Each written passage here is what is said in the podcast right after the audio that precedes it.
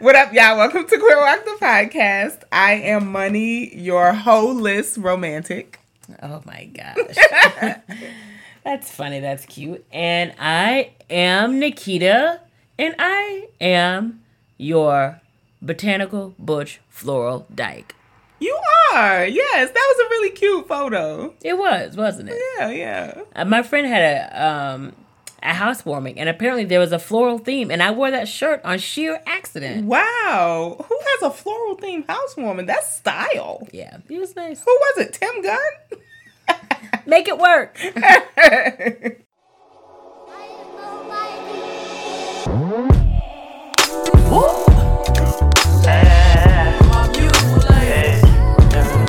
Love your chocolate demeanor and your cocoa kisses. I see your glow from a distance. Your vibe incite my submission. I give you all of me. Wanna make you proud of me. We see the God in all you do. Your light is harmony. Every type, darkest night, brightest light. I'm loving your soul. They hate you, replace you, taint you, but know that you go worldwide from every continent. I just want you jiggle a little bit. Move them hips, feel that bliss. Hug your sis, make a piss. Don't resist your temptation. You're amazing, no limitation. My favorite in this matrix. We move by your vibration, and that's love. I hope you hear that on the daily, cause baby, you love. I hope you hear that on the daily, cause baby, you love. I hope you hear that on the daily, cause baby, you love. You love. Mm-hmm. Love your chocolate. One day someone's gonna be so upset when it's really just that's gonna be the intro. Us just singing it. they would be so mad waiting for truth to come in and all they hear is us. They're like them bitches sing at every turn of that show. we really do. All right, Nikita, you want to tell them where they can find us? Yes, so you all can find us. You know what? I'm going to change it up a little bit. Okay. You can find us on social medias, and our handles are um, Instagram. Oh, Instagram. You can find us at Queer Rock Pod, and that is also our handle on Twitter. And you can also find us on Facebook, Queer WOC colon the podcast. And like I always say, maybe you want to write something a little lengthier, a little longer, a little more intimate, a little more personal. You can go ahead and send that right on to our Gmail. And our Gmail address is queerrockpod at gmail.com. So you you know how to get in touch with us. You know how to, you know, communicate with us. But where in the hell can you listen? I'm so glad that you asked because I'm going to tell you right now. You can find us on Stitcher, Apple Podcasts, Google Play, and SoundCloud. I really sound so good doing that. You do. I You're- sound like you're a getting so much professional. better. Yeah. I, so- I really do. You on your Frasier Crane. I am. I'm listening. What's new? I'm Listening. listening, feeling blue. I'm listening, feeling sad, feeling bad, feeling mad, feeling bad. I'm listening. That's you be shading me, but you watch. I know. I low. I low key. I kind of like Frasier. Okay. Exactly. All right. And so, if you all love this program, would like to support this program, I'm going to tell you two ways you can do so. First is by using the hashtag um Queer W O C. I just forgot that. Oh my god. I'm to get fired from my own program. Yes, that's gonna be so unfortunate. hashtag queer WOC. You can use this hashtag when you're listening to the podcast or if you're trying to like tag a friend, let them know about the podcast. It helps us with visibility, gets more people to the program. The second way you can contribute, stop looking at me like I'm that. just saying, do you have it? Do you know what the second way is? The second way you can contribute to this here program is monetarily. And you can do that one of two ways. You can either come through one time for the one time at the PayPal, which is paypal.me slash queerwoc, or you can become a sustainer and help us try to do these in-person meetups because at this point, um, merch is just a little beyond our price point. Right. Um, ethical merch. We do got these stickers coming though. Fire, fire, fire.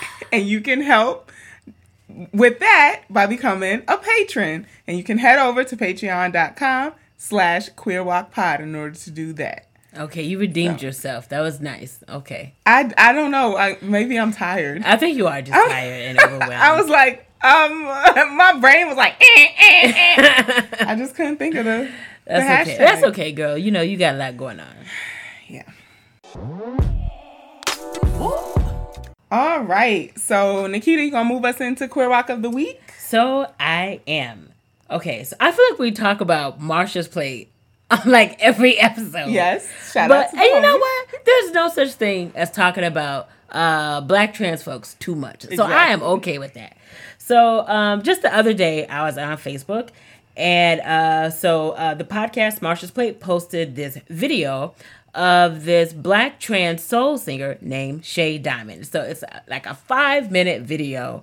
Like it's 4 minutes and 55 seconds and I was just so blown away Yeah. uh, by Shea's just not even just her story, but just like her whole way of being. She's just a black woman. She just, I mean, she's just, she's just quintessentially um, black woman, and so um, she's you know just talking about her childhood and like these life experiences, and so um, in two different, she's been um, basic, unfortunately, um, was entangled in two forms um, of the tentacles of the state. So one time through um, the foster care system, and then and you know she nailed it right. And so she said something that was really sharp. She was like, "I did something, you know what what people call a crime, Right. Right, like getting at how you know laws are poverty is criminalized. Right, and how laws are like socially like Mm-hmm. you know constructed and you know not evenly enforced but you know she's um so yeah she was in the foster care system and then i mean obviously you know probably did the quote unquote crimes that you know most uh poor black and trans people do in order to survive like crimes of survival um you know to live. And so she talks about that. Um and then but something that i just love like you that that really just shines through like in that video and like in the way that she talks about her life it just seems like um it just it just seems to me that she like even since like she was a child just knew who she was and was was like was like very clear on who she was. And unfortunately you know there are people in her life um you know people in her not only just people in her life people in her family people in her community but the broader society just like attacked her um at every turn. Um so she um like i said she um ended up in prison and because of course because of um transphobia you know of course mixed in with misogyny and racism. Um so she's you know treated like abysmally and terribly um in prison. And she even mentions that because she would like stain her lips or wear lipstick um she was like officers and like people um in the system would call her like a sexual deviant and like her sentence was actually lengthened because Be- she was in uh, she was incarcerated. she was in incarcerated. That's what I wanted to get at. She was Mm-hmm. incarcerated in a men's prison. Um, and that's something that like trans activists, um, I've learned a lot, you know, about from like trans activists. Mm-hmm. Um, she has so basically, um, I think she said it was while she was in prison, she wrote basically like hundreds of songs, and uh, she has a really beautiful voice. Mm-hmm. Um, she she's so amazing, but um, she so she has an EP out called "Seen It All," and it was just so lovely and just so beautiful about how she talked about it. Because you know she says that it for her the easier thing to do would have been to give up, but she was like she's like you know I love a challenge, so she was like I was gonna fight, and so she's like there's no way I would have been able to see it all if I had not been able to be alive. Wow. Um, and then there's also this part um, where she says, she was like, um, you know, she's a very sharp analysis where she says the only way that people will listen to me is by singing. Yeah. And so she's like, the only way that, you know, people are going to listen to me is if I'm entertaining them. So she's like, you know, for some people, they're going to be like, oh, that's cute. and she's like, for some people, she's like, they're really, you know, they're really going to like, Like, that was take in, deep. take in that message. And she was like, you know, for like, you know, the conscious people who are really going to like thumb through this. And she was like, you know, um, like, she was basically making music for like a broad range Yes. of, of people. And what did she say at the end of the video where she was like, you know, so for some people, so she's like, you know, I'm just, you know, I'm coming here to um, take people's edges. And then she went. And she's like, and some people are going to be like, damn, she slayed. I mean, just, you know, it's just, Yeah. At every point, at every turn, we see how society society is stacked against you know trans women. At every point, it just not only it refuses to see, but like actively attacks their humanity. Yes. And it's just like there's there's something about her that just. And like I mean this, like I'm using this word very intentionally, but there's something about her in all the senses that just feels so alive. Yeah. Um, and so I just um, we'll post a link to that video um, in the show notes. But just shout out to um, Shea Diamond um, and just again how she told her story and like um, just like the you know the sharp analysis that she's telling in that video and for just being like and uh, you know and y'all know I love soul music, so I'm really excited to um, check out her album. I was about to say, you know, we love music over here. True, true, true. So definitely go check out um, "Seen It All" Seen by it Shea all. Diamond. Shea Diamond. Yeah. Thanks, Nikita. Mm-hmm. Yeah, I'm glad you put me on. So. Oh, oh, what was that? Uh, who did what? Did you just say that I put you on? Are you done? I mean, I guess so. Okay. I will give no jabari like to your.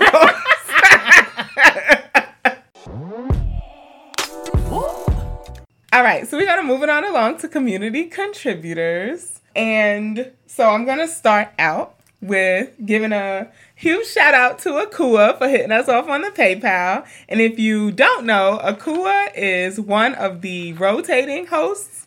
I think that's what they call themselves. Like, yeah. Rotating hosts on Inner Hoe Uprising. So thank you, Akua, for hitting us off on the PayPal. thank- and you know we love you. Black therapist solidarity. Yes. Thank you so much. Yeah.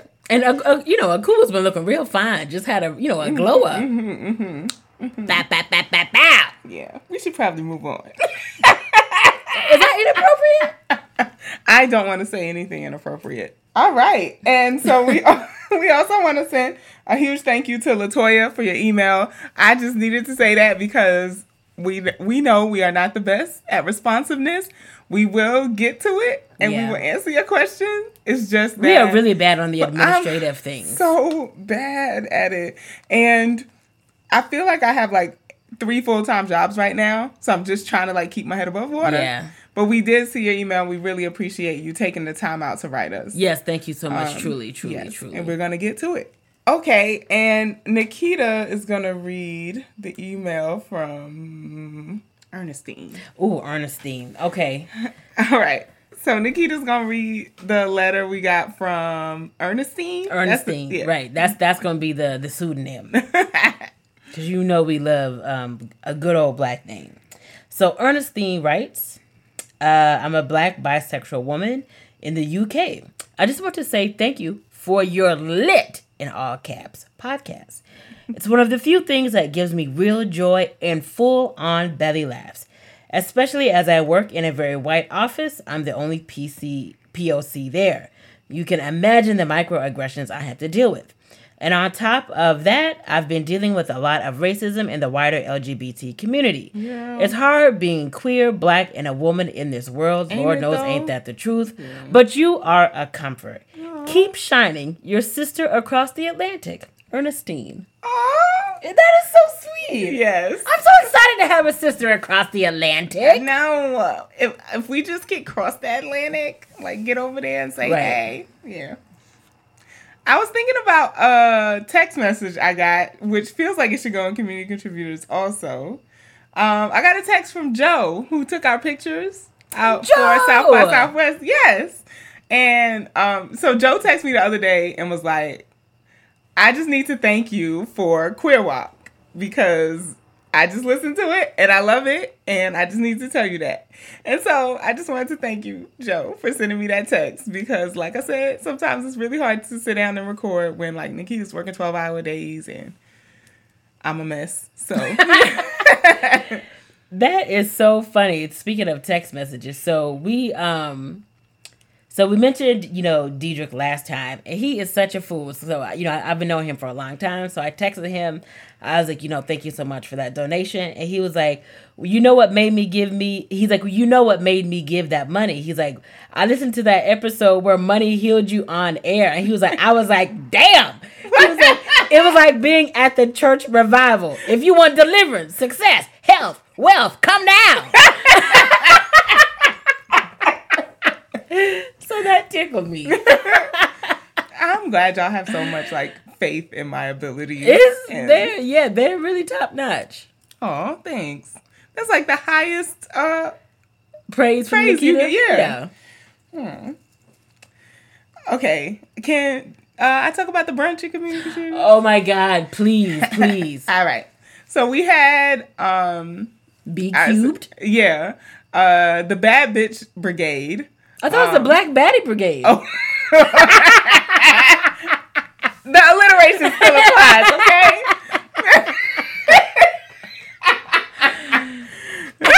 um, we met for our second annual.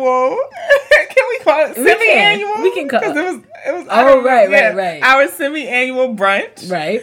and uh, it was amazing. Obviously, seeing everybody. I was like, my my soul was looking forward to the brunch because, like, I don't know, it's just like the feelings of isolation get so real. Yeah. Um, and it's one thing to you know like always have uh, everybody on social media and Yeah, like, yeah, yeah. like liking people's stuff and like Yeah. I love you, girl. It's not the same thing as being yeah, together. being able to like hug each other and take like group photos and like Yeah. themed photos. yeah. You know. Oh my God. So um yeah, so I went down. Nikita had to work. I had to work. But we um we WhatsApped you in. Yeah. Notice we had to say WhatsApp and not FaceTime, but moving on. We're not gonna do this, okay? Sorry, go ahead. Go ahead. anyway, like I was saying before I was viciously slandered, I was there. I left Nikita's ass upstate. okay. We were I was joined by Colin, Janicia and Queen from Tea with Queen and Jay, uh, Sam and Akua from Inner Hoe Uprising, and Stephanie and Lena from Bag Ladies. And it was just great. in the lead up um to the brunch i was having like i was already experiencing fomo feelings of missing out Mm-hmm. um but yeah so i mean when i when i was what's that video it in for like for You like don't that, have to say it like anyway that. for that 30 seconds it was just like i was not there physically but i just i just was so ecstatic I just to see everyone's face everybody looked so good. oh my god i'm actually oof lord Everybody looked like an ice cold glass of water after you mowed the lawn. wow that is that is accurate Woof. refreshing Like I put this in the community contributors because I just want to thank y'all for being our community. Yeah, because they're such an important part of our Yeah. Mm-hmm. community. So this is ex- it would go in no other place. All right, y'all. So this week in the mental moment, What are you doing? I'm going ahead with my segment. no, you're not. All right. So you know, I think one of it's just so hard to find a therapist like yourself.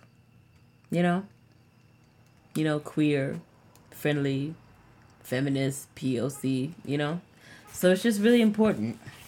And I was about to give out my office number like Mike Jones, and I was like, Who? That might be bad. That might be bad. so it's just really important. Okay. three three zero oh, eight zero zero vote. Hit Mike Jones up on the low because Mike is about to vote. Okay.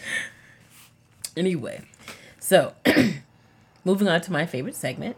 Here's the intro. Here in my adult life, I've been on a search to find a therapist who knows POCs. One who fully understands our needs. I've looked all around. There's hardly one in my town. My spirit's broken. Oh, it hurts so bad. White supremacy wins again. But then an idea hits me. The mental moment with money. And I go listen now, and her wisdom's clear. Money helps me say no, no, no. Anxiety can't be here. Anxiety can't be here. I've tried bad coping methods for the last time. My psyche says no, no, no, no. Intrusive thoughts can't be here. I I have tools to change thoughts in my mind. My, my, my, my, you had it. Oh my gosh, Nikita. You make me feel so loved as a friend. I can't believe you took time out of your schedule to write that. Of course, it's I've been I've been working on this at work in my head all all week for like a week. Oh my gosh, thank you. Of course. Oh, now I feel like I should have done a better mental moment. Damn. So, my mental moment this week is the now and then Venn diagram. Oh, I love a fucking Venn diagram. Goddamn. I really I holy shit. I really love a Venn diagram. I've loved Venn diagrams since I was like eight years old. You're so excited. I'm so excited about this. Okay, so the now and then Venn diagram is an idea I got through um like talking to a bunch of teenagers in session about um I don't know, like aspirations and like how they want to be as a person. And I feel like teenagers are a great group to do this with cuz they're in that space. That's- like yeah. yeah, everything about life is telling you you need to be figuring out who you are. But it can apply any age. I know I did it in session with one of my teens, and I was like, hmm, damn. I actually wrote on my to do list to love myself because of this um, activity. Holy shit. So, uh, you're gonna need a sheet of paper, obviously, because it's I a Venn love, I, diagram. you know, I love activities. so I'm just gonna draw out a Venn diagram. Oh, and for those of you who might be listening and don't know what a Venn diagram is, Oh, right. Yeah. Um I don't know how to quite yet put pictures in like the show notes or the description. So maybe you can like Google Venn diagram, but um it's just two circles that are sort of like That a little overlap? bit overlapping. Yeah. So that there's a middle part where the two circles overlap and then parts where they don't. Right. Right. Okay. Cause I just thought like maybe everybody doesn't do Venn diagrams Right. in grade school. I mean, I don't know what the fuck they done changed since I Right. Ooh, that was a long time ago. All right, so now you have your Venn diagram drawn, right? And so on one side, I don't know why, but I always like to put like my future shit towards my right hand side.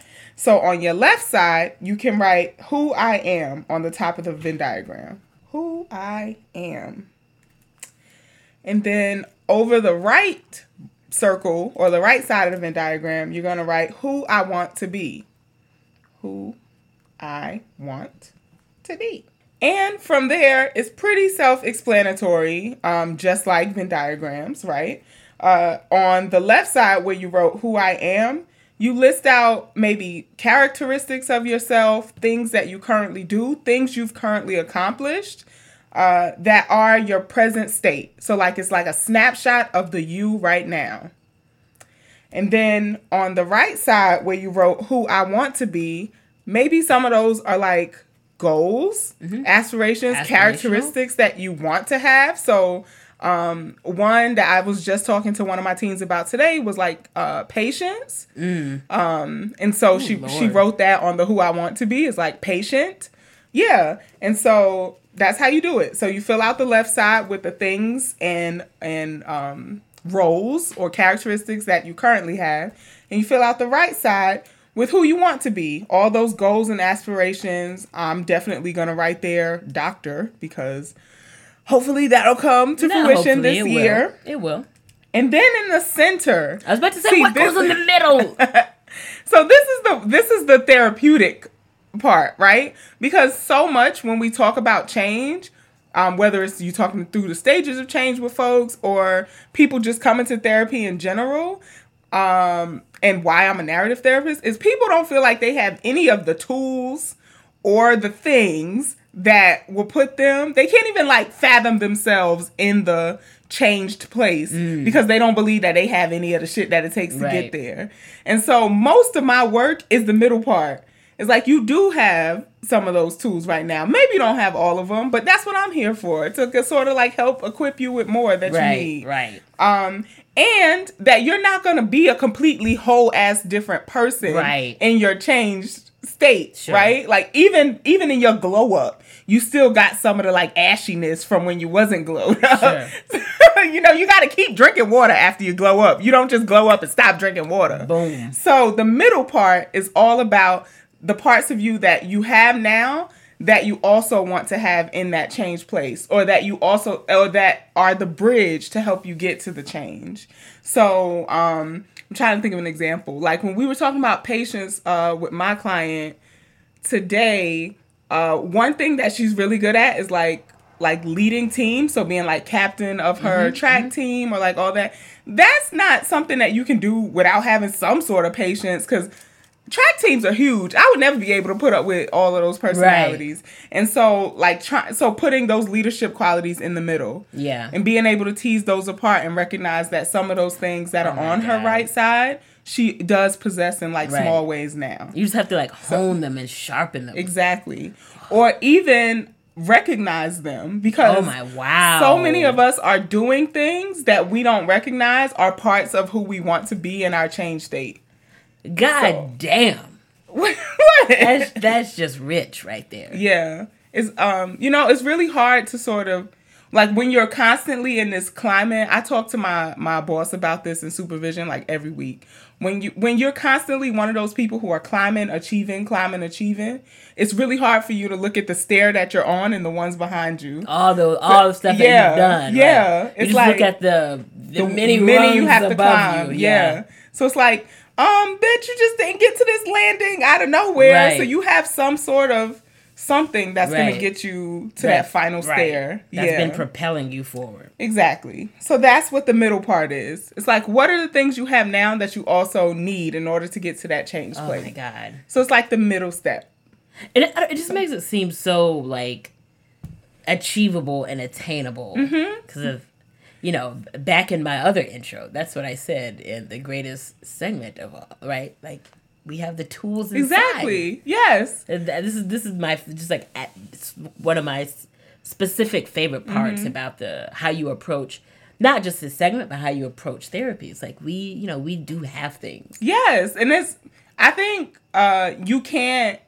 You can't just be. I mean, I don't want to get like too jargony and shit, but like you can't just be a narrative therapist. And I also like. I don't want to say narrative therapy as like classical narrative therapists like White and Epston or like Freedman and Combs. I'm talking about thinking about telling the story of your life as like as revolutionary change. Mm-hmm. So when I talk about narrative therapy, I'm also talking about like June Jordan and Audre Lorde Yeah. or like Octavia Butler, these people who like to- Toni Morrison who black feminist obviously who like told their stories mm-hmm. and like it radically transforms and shifts, right? Mm-hmm. Um cuz that's what our stories do. Like when you define yourself, every time you define yourself, you're also like defining society in a way because our identities Yeah. that's what we mean by identity being socially constructed. Mm-hmm. It's like when when you start to shift the narrative around your identity, it actually shifts like societal um, norms and the ways we talk about like identity, and we've seen that in our lifetime. Mm-hmm. sure definitely But I think you can't just like teach somebody that. Like, here's how you be a narrative therapist. Mm-hmm. I think you you have to fundamentally believe Sure. that people like have the power and the um, Right. like capability. it's a worldview It's a worldview. It's a philosophy. It's like you Yeah. you have to fucking believe that people can do things for themselves.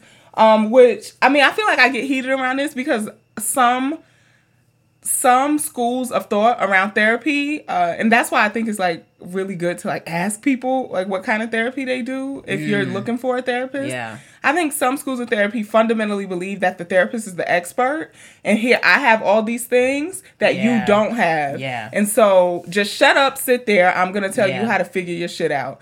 That that type of therapy has never worked for me, and so then obviously as a therapist, I can't fathom it working for somebody because Yeah. I'm not you. I see you a week. I, I see you one time out of your week. right How how am I supposed to tell you in your context what's best for you? right So yeah, I feel like I went on a little rant there. That's okay. I really appreciate that. you know. Oh my God, this segment. This is So. what DJ was saying you been doing this shit in real time. Hallelujah. So yes, the now and then then diagram. oh my God. This So. is this was to die for. I'm Really? just yeah, I'm just ecstatic I about was it. when you when you asked me if I had a moment, I said no because I didn't. I didn't. I guess I just didn't think I don't know. This is great. That's the thing about it, right? Like you never think it's right. impactful, and then people come back to you two two years later and be like, "I remember you told me." Yes, like bitch, I remember the now and Venn diagram. so yeah, tag me in y'all um And your Venn- yeah, of- the Venn diagram. Yeah, if y'all do it, hashtag it queer WOC. See, I remember the Okay, hashtag. yeah, because I know um a, a few of y'all tagged me in the questions as you were going through to challenge those um those thoughts, Mm-hmm. and so that just I don't know, it just made me feel so good, y'all, because so many ways like in trying to be this therapist and do this therapizing shit. I just get like shut down through the institution, Right. And so knowing that I'm doing it through through this podcast Right, and right. that it really helps y'all, it, Yeah, it truly. really, yeah, it Like, keeps me going. Like I said, in, intrusive thoughts can be here. so yeah, try it out. The now and then Venn diagram. All right. I'm going to do that. I'm going to do one. Mm-hmm. Maybe even like as a journal entry. You know, there's so much pressure when you sit down to write in a journal. Oh my God. Just this do is the- so, that is so helpful. Mm-hmm. Even that just feels like, like that approach to it. Just, It's doable. yeah. You're like, oh, I mm-hmm. can do a, a now and then Venn diagram. Yep. The now and then Venn. Yes. Hey, what's up? This is your girl Diamond Stylz, And I'm Mia Mix. And I'm Zahir. And we are Marsha's Plate, the, podcast. And you can find us on all platforms such as iTunes, Stitcher, Google Play, and even the other one that I don't know. SoundCloud. Yeah. That's the only one you missed, bitch. Can you edit that out, please? Z, where can they find us? Twitter, Facebook, and Instagram. and right now, you are listening to one of the premier voices of the queer community, Queer WOC, the podcast. Hosted by Money, therapizing your shit so you can navigate this world in your beautiful black body with a beautiful, healthy mind. And Nikita, here to teach you how to organize and fight this capitalism, and she might even serenade you with a black soul song. I mean, you don't get no better than that. So, listen to me when I tell you you're in the right spot at the right time. Enjoy yourself. Ding. ding, ding. Hey, stop it! I don't step on your songs. Sorry. Ding, ding, ding, ding. And now our bi weekly word with our womanist worker, Nikita. Oh my God. Ding, ding, ding. the closing gets me. I like how you you go up for the intro and then you come down for the outro. you know, talent. Uh, it, it is a gift, obviously. All right, so I feel like I haven't been doing words in a while. It's fine. So it's I can do what I want. You can do what you want. Um, so I think the the spirit of this segment was for you to break down all of this like yeah, really like heady mystic stuff Oh, of social justice. that's so great that you like use that those particular. You said it in that particular way. Okay, so basically, um, what this segment kind of what it has really turned into is like I mean, I feel like the the like the unofficial title is also like Nikita is big mad. So it's like whatever I'm mad about. Cause I was like, oh my god, what am I gonna um like? I was like, I don't know what I'm gonna do for this um for this week. But then I was like, what is something that I've been like really like in a rabbit hole about, or what if something I've been like ranting about? And usually that's and when I try when I think about it in that way, I realize it's not like me like trying to find something. It's like, bitch, you already riled up about something, so just talk about what you riled up about. All right.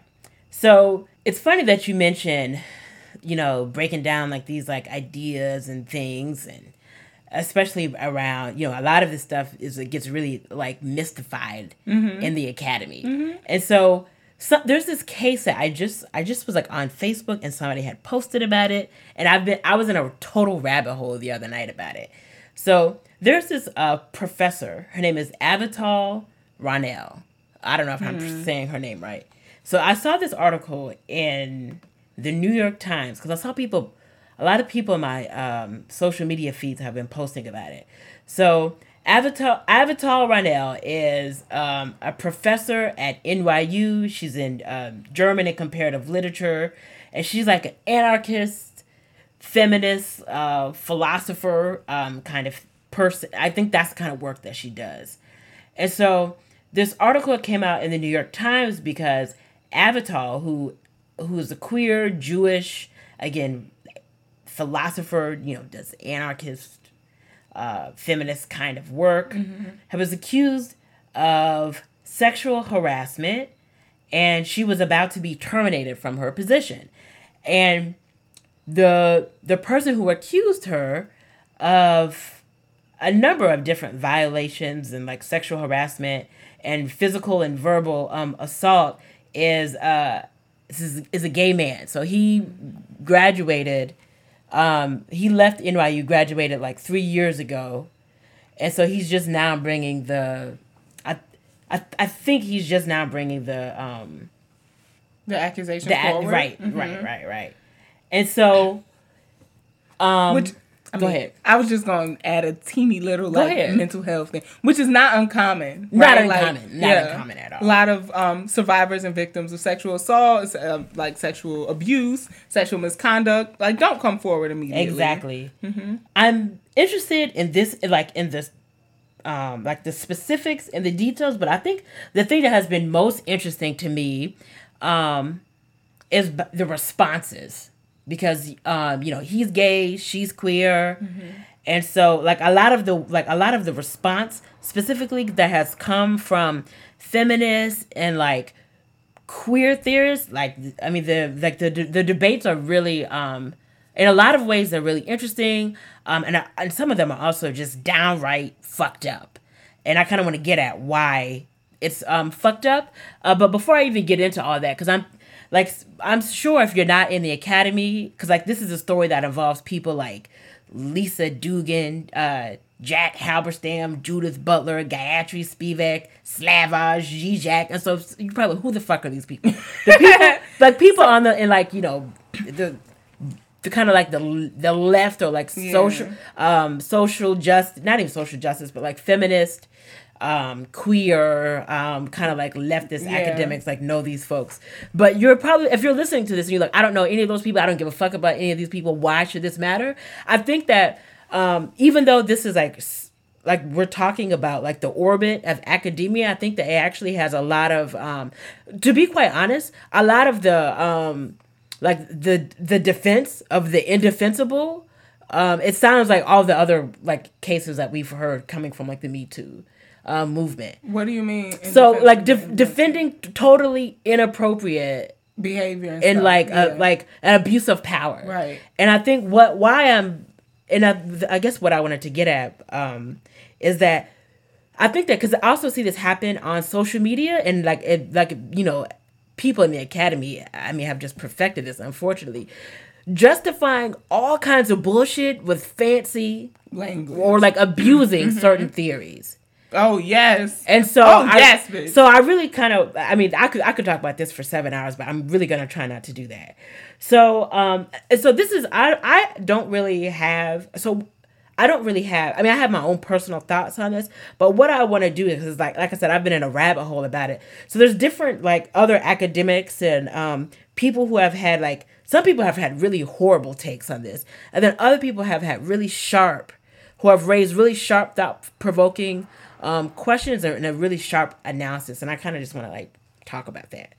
Um, so uh, just to get into like some of the um, like the specifics um, about what um, you know what the guy um, nimrod uh, reitman or retman i think it's reitman is accusing um, avital um, of is so she, so he says that she basically, I think there was like a, it was during one of the hurricanes, like she basically um required so it was during one of the hurricanes she asked him to stay at her she asked him to stay at her to stay at his place and and he he and and so he it's important to point out that avital Ronell was his advisor so Oh, this wow. is so this Yeah. Mm-hmm, is so the point and he was a graduate student at the time so that, that already sets up a particular Oh, kind of so I, I'm, I can't believe I didn't mention this so that already sets up a particular kind of dynamic Power, power, yeah. Mm-hmm. dynamic right so um so yeah so in the article you know in the New York Times piece, it says, you know, Ronell, the professor, you know, kissed him, touched him repeatedly, slept in his bed with him, required him to lie in bed, required him to lie in her uh, bed, held, hold his hand, texted, emailed, and called him constantly. This is really important. And so, no, te- texted, emailed, and called him constantly. And this is this is the key part. And refused to work with him if he did not reciprocate. Refused to work work with Your him if he did not. refused. Oh my Right. gosh. Um, and I guess like um so a a difference maybe I'm breaking down something that's already apparent, but a difference a very violent um because it's so easy to be like manipulated difference between undergrad and grad school is that in undergrad your advisor is pretty much just the person that helps you pick your That's classes that and they just sign papers. yeah like they don't they don't make a great b- break whether you get your degree but your advisor in graduate school literally if they don't want to work with you and because in graduate school the uh, admission is why are you pointing at me you like just about to hit out. You about to hit the point. um so this is where like her being his advisor is a huge um deal because of the power dynamic because if if your advisor does not want to work with you um and will not like co-sign you essentially then you are pretty much not enrolled as a student if nobody wants to work with you as a graduate student but then go beyond that. What what else is your advisor in charge of? So you're just talking about while you're in school. yeah What is your what? but also like your career like Boom, this is the boom. person yeah hold hold on to that. I mean, Okay. but no, I'm, I'm telling the listener to hold on. You Okay. keep going. Oh, I was saying this is going to be the primary person that writes you letters of recommendation. Yes. People are going to look at you as sort of like their their prodigy, like their student. Um you will you will forever be attached to your advisor. Uh, should you choose to co- stay in academia because if you're just getting your grad degree and going Right. to work somewhere else. Right. But if you stay in academia, like you're going to always be connected to your advisor. a but this this is really critical and crucial um to to this um It also explains why he did this 3 years post graduation. exactly and so um one of the things that she is saying because again remember she's queer. And so like there are um there's like a 56 page i and granted i haven't i haven't read it all. I skimmed it um last night. But there is like in this 56 uh, page document that outlines like the nature and the claims of the uh the lawsuit because he's suing um um i think her and the school nyu and so there's emails back and forth where um they're so he's gay you know she identifies as queer. And they're saying like it's like so she's she has used this argument, and other people of stature, quote unquote, other like feminist luminaries are also invoking this, and and she's saying that like their email exchange, um, there's something about it that like basically non-queer people won't like won't understand that it's campy, um, it's florid, and this is and it, and that their um back and forth or email exchanges arise from a common academic backgrounds and like sensibilities, right? And then there's this um I brought her up earlier, and so her name so this woman I'm gonna try to make this make sense. Um so Jack Halberstam, who wrote um this um book called Female Masculinity. Um I don't actually I don't know Jack's pronouns, so I'm just gonna refer to them as Jack. Um so wrote this book, Female Masculinity is huge. I've like referenced it and read it, and it's like you know they do like queer studies, um, talking about you know female masculinity. So like women um uh who are masculine presenting. So that's like that's like their like huge like groundbreaking text. So they have a blog, and this other professor named Lisa um, Duggan, who's somebody whose work I also like appreciate, writes a lot about like capitalism and um, like queer politics and kind of like how queer politics have been like totally fallen into like the traps of like neoliberalism and that kind of thing. So really like sharp things. But they've totally taken I mean I think that they've totally take, taken the wrong side on in this debate. So getting to the queer um argument where um in this piece so Jack Halberstam has a blog and Lisa Duggan wrote this um for for their blog. right for the blog. And so she's so lisa duggan says oh act no no no this is and this is where the race piece is um interesting. And so they so this is what lisa duggan writes. Um so she's making which is a real point that like so attacks on so attacks specifically on professors around like sexual assault and sexual harassment like there there there is like a history of homophobia right in which queer queer people are specifically targeted right? And so so she's invokes this um, case of like a black faculty member being accused of like some kind of inappropriate behavior with another uh, black student. And the and so other people wrote in support of this black faculty member and said um and letters people wrote letters in saying that there's quote unquote queer african american practices of mentorship. And so that and so because there are these particular kinds of queer practices of mentorship somehow in that specific case um people were misunderstanding um, what the nature of the relationship was because of quote unquote queer African American practices of mentorship. And so it's like, what the fuck does that? But, a- yeah. What what? And I feel like that actually gives in to the idea about queer people being predators. Yeah. To say that our practices, and of Oh, course, our the way we the way that we are in community with one another, the way that we Mm-hmm. do kinship, sure, it is different, but it's not. I, I think I just think it's absurd to say that those pr- those practices or those forms of kinship and mentorship could in any form of in any way be confused Yeah, With something in- right, with something inappropriate. Yeah, that's what I'm like. For, I don't know. I my immediate thing was like, why we gotta bring up black folks? We always gotta bring up black and folks. so and so there's a black so there's a black queer theorist on uh, um, on Twitter. His name is uh, Rinaldo Walcott. and His Twitter handle is Black Like Who, and so he quoted that mm-hmm. part, and he was like, "What does that mean?" Yeah. And he was like, "Give me like a concrete example of what a quote unquote queer African American practice of mentorship." Like, what does that look like? And how on earth could you say Yeah. that that is somehow akin to Avital Ronell's like totally inappropriate Yeah, and egregious behavior yeah. towards um her graduate students. Because if we're gonna call something a queer African American practice of mentorship, the first thing I think about is like um, houses and like how you have a gay mother, Right. And like gay families, Right. And that looks nothing at all. Like it doesn't, it would never get misconstrued with Exactly. sexual harassment. Exactly. And so um I can't remember where the emails are um, quoted, but they're right. It is like it, they're the relate the emails back and forth between Avital Ronell and uh, the the student Nimrod uh, Reitman. There is like a particular kind of like aff- affection there. Like it doesn't seem.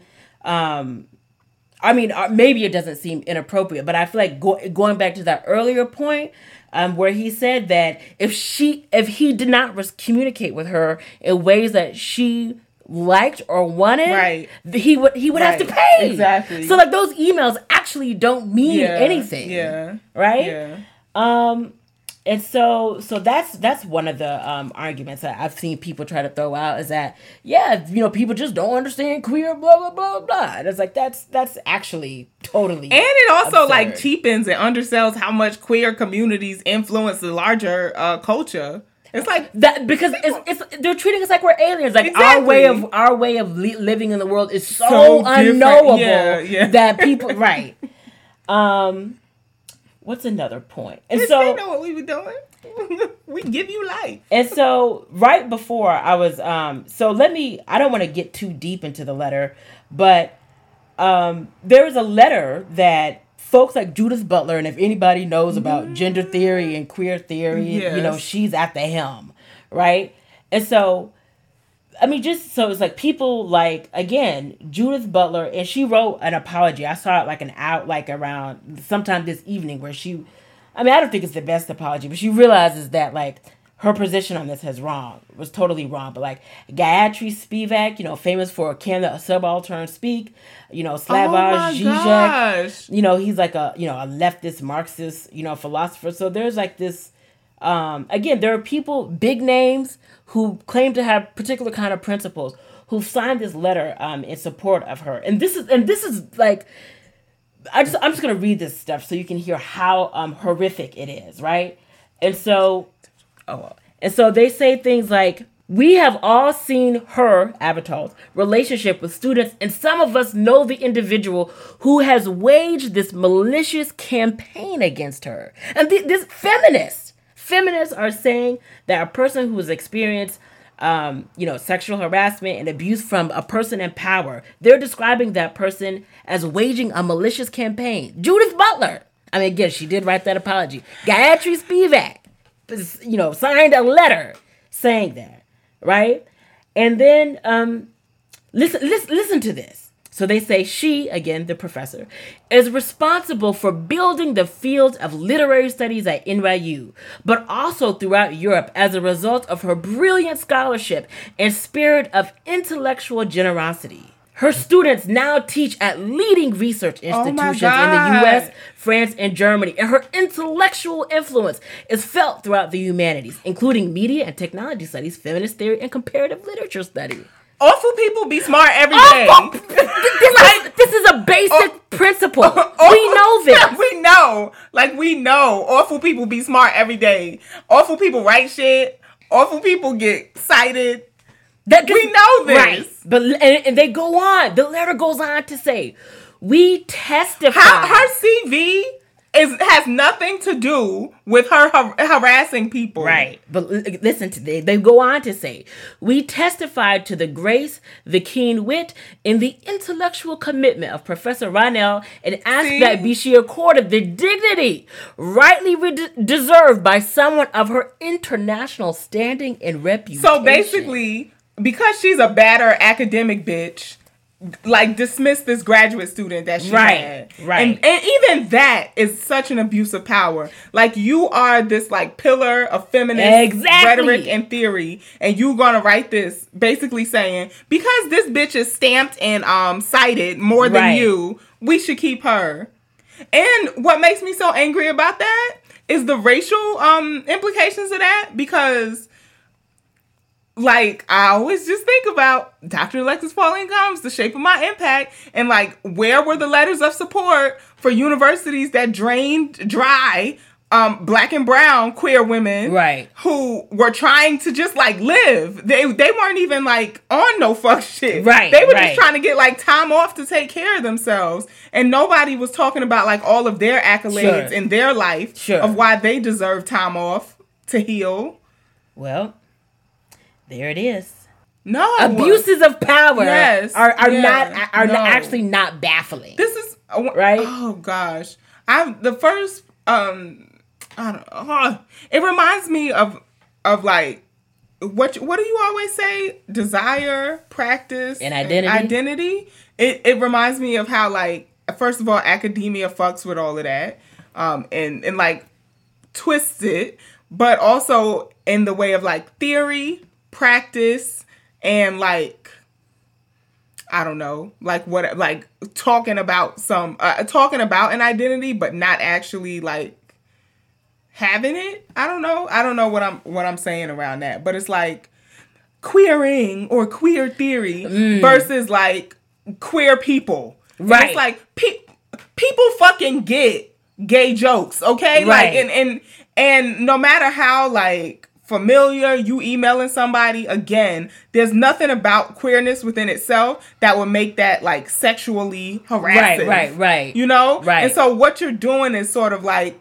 like you fucking with the identity right because you know people identify as queer Sure. you and um like talking about this as as their identities but also using queer in like the theory way and like oh we, just do it different Right, and there's a way right, to, right, que- right. to queer mentoring and like no bitch no it's inappropriate It's and what inappropriate. you're what you're doing is like excusing that And so, and I feel like the um so I just want to read there's two last things I want to read um that really underscore just like how like egregious the behavior is.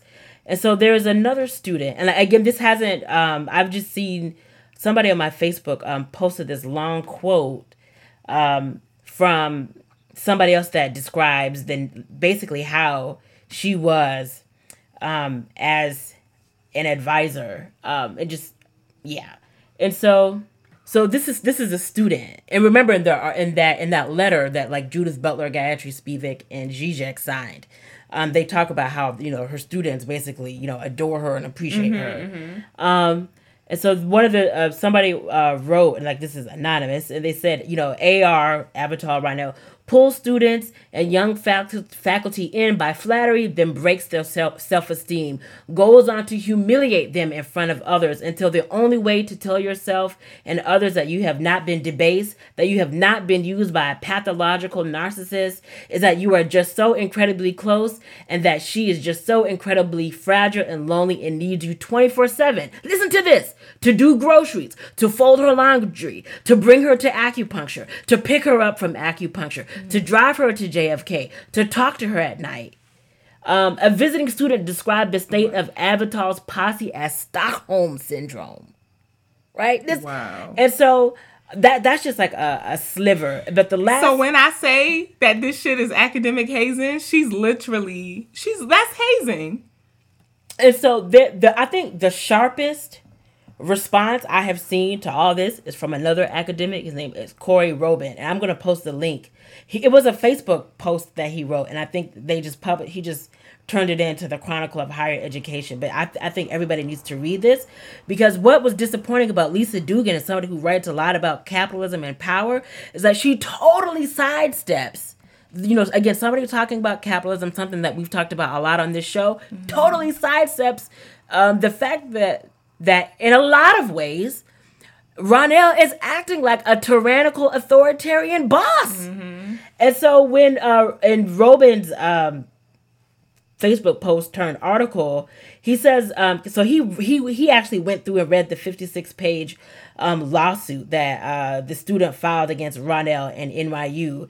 And so he says um, what's clear from the complaint, again the 56 page complaint that he read, is just how much energy and attention, both related and unrelated to academic matters, Ronell demanded of Reitman, her student, at all hours of the night, across three continents, on email, phone, Skype, in person, on campus, on other campuses.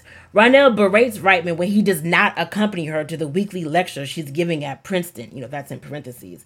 But on campuses, in apartments, classrooms, hallways, offices, subway stations, there are multiple multiple scenes at one stop where she insists on um, walking the student um, to the train or keep him on the phone until he gets on the train and elsewhere. It's almost as if Reitman could could have no life apart from her. Yes, Indeed, according to the complaint, when Reitman had visitors, again, that's the student, a mm-hmm. member of his family, a, a friend, Ronell protested their presence, seemingly annoyed that Reitman should attend to other people in his life, that he had other people, uh, to attend to other people in his life, that he had other people in his life at all. That really is the harassment. The claims that she thought she could make on him simply because he was her advisee. That there is there That's is- the black ass bottom that line. is the black ass bottom line. or line. the queer bottom line. There's ain't ain't shit queer about harassment. Like that's it right there. Right there. And I also thought about like um like in any other context, would you sign a letter of support of someone who did that?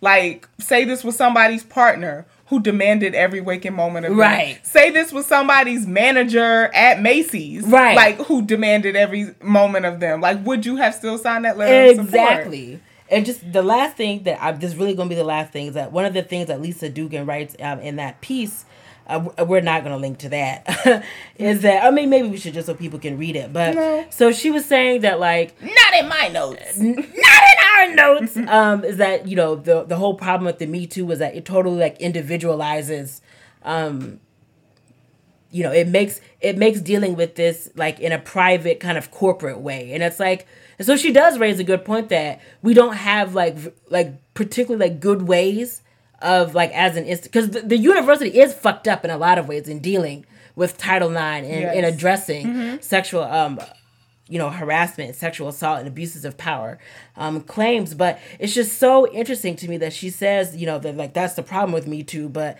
i can't remember on what episode it was when we were talking about me too and we read that piece from you know talking about like the feminism of the 99% where people the it has been because of like radical and leftist marxist and socialist feminists and even you know feminists of color that people have made that intervention so this is why there were like the farm worker women wrote that piece and because they talked about what it meant to be um to like to face like abuse and like sexual violence in the workplace, and so yeah. th- and so i'm like there there, The there have been yeah. those interventions in the Me Too movement. And so even when we're talking about Hollywood actresses, it's like, yes, they make, you know, a lot of them were white. Yes, they make a lot of money, but this was happening like in their workplaces. right. And so it's bizarre that she tries to make this claim that like the Me Too move- movement is basically like corporate and individual, but there have been these like feminists from below interventions around work that she herself does not want to contend with. And again, I just think Corey Corey Robin like really nails it when he was like she like the demands that Ronell made um, on the student are totally egregious and like it's totally mm-hmm. indefensible. Mm-hmm. So to have like these big name people signing on to this is like it's like it's a serious issue. And so mm-hmm. and the, you know they pulled the kind of you know that the uh, they pulled this the little trope that everybody does. They're like, well, where are all these people when you know men were doing this? And I'm like, we, we, we, we, we're there. We're the same. We were in the same place. And and Right somebody else and somebody else um on Twitter, I don't know his name, but he's I mean he's so such a sharp thinker, a black um academic. Uh, I know just know his handle is Touch Faith. And I think he like retweeted somebody where they were like, "Of course we're not," and they were like, "We would hope that feminists would have it like people who claim to believe in social justice would have a different approach to this because they have different standards and different fucking values." And I'm just like, that is a no brainer. Right. And so, but what I actually think is happening is that people are, um, I, I just think that people are probably friends. And I think it's, I think, and I think it's really hard, um, for people to, for people to like understand and take in the fact that somebody might be wonderful, amazing. They might be sharp. They might be brilliant. They might be a wonderful person to you. That does not mean that they are not, Mm-hmm. Not a a total tyrant and Yeah. a totally unconscionable, indefensible Yeah. person in other regards. Right. And and that that's that's really the black. I feel like bottom I feel line. like that's just so simple. that's that's what like- it is. somebody can be so cool to you. Somebody can write the the best selling book of all time, and also be An abuser. Uh, yeah, I'm like, it's not that hard. And it's actually, in fact, these like talented, really Right. like incredible people that get to the spaces where they can be abusers. Right. And again, I'll think about all the, and it's so funny because they actually prove a point with, but they're talking about her accolades, and it's like it's this kind of superstardom Right, of right. Mm-hmm. academia that that provides the cover Yeah. for this kind of shit to go on. I was just thinking, like, th- also why they want to sign on is because it sort of it protects the status quo of academia of like abusing graduate students, Right. Like these cycles of violence. Like that's why I say it's hazing because it's like you get to justify it because something was done to you. Like maybe your advisor had you like running errands all times of the night and so you see no problem with this Right. and it, just like continues that cycle so actually to like pull at this thread of harassment with her would be to like undo this whole tapestry of how graduate school is done in general Right, right, right. The last thing I'll say is this is why it's important to support graduate uh, student union organizing because this is that's actually one of the that's a concrete way to collectively Mm-hmm. you know fight back against these like egregious abuses. yeah all right so this week's topic is Afro punk. Mm hmm. so you want to start Oh wow, you put me on the spot. So, um, because wow. this was your first year i went last year Um, I have a lot to. I have had a lot of thoughts about Afropunk. Um, first, I had a really good time. Before I even go there, I hadn't planned on going because I was supposed to work, uh, but we ended up not having to work on Saturday. We got out early on Friday, and I was like, "Why not? Why not? Why not Yeah. go to Afropunk, right?" So uh, we went, and I mean, I've seen the pictures of Afropunk on the interwebs, and it is just a whole different fucking experience when you when you in it Yeah. and just seeing. Um, I, the, the thing that I kept saying to people is black people have no business being that fine. It's just it's just absurd. Yeah, it doesn't yeah. make any sense, and I just can't believe it. Um, it was like the the spirit was just so um it was just so great so amazing. Um again i just can't get over how fine black people Yeah, are. yeah. um and y'all know i'm old but i've been trying to get a little bit hip you know?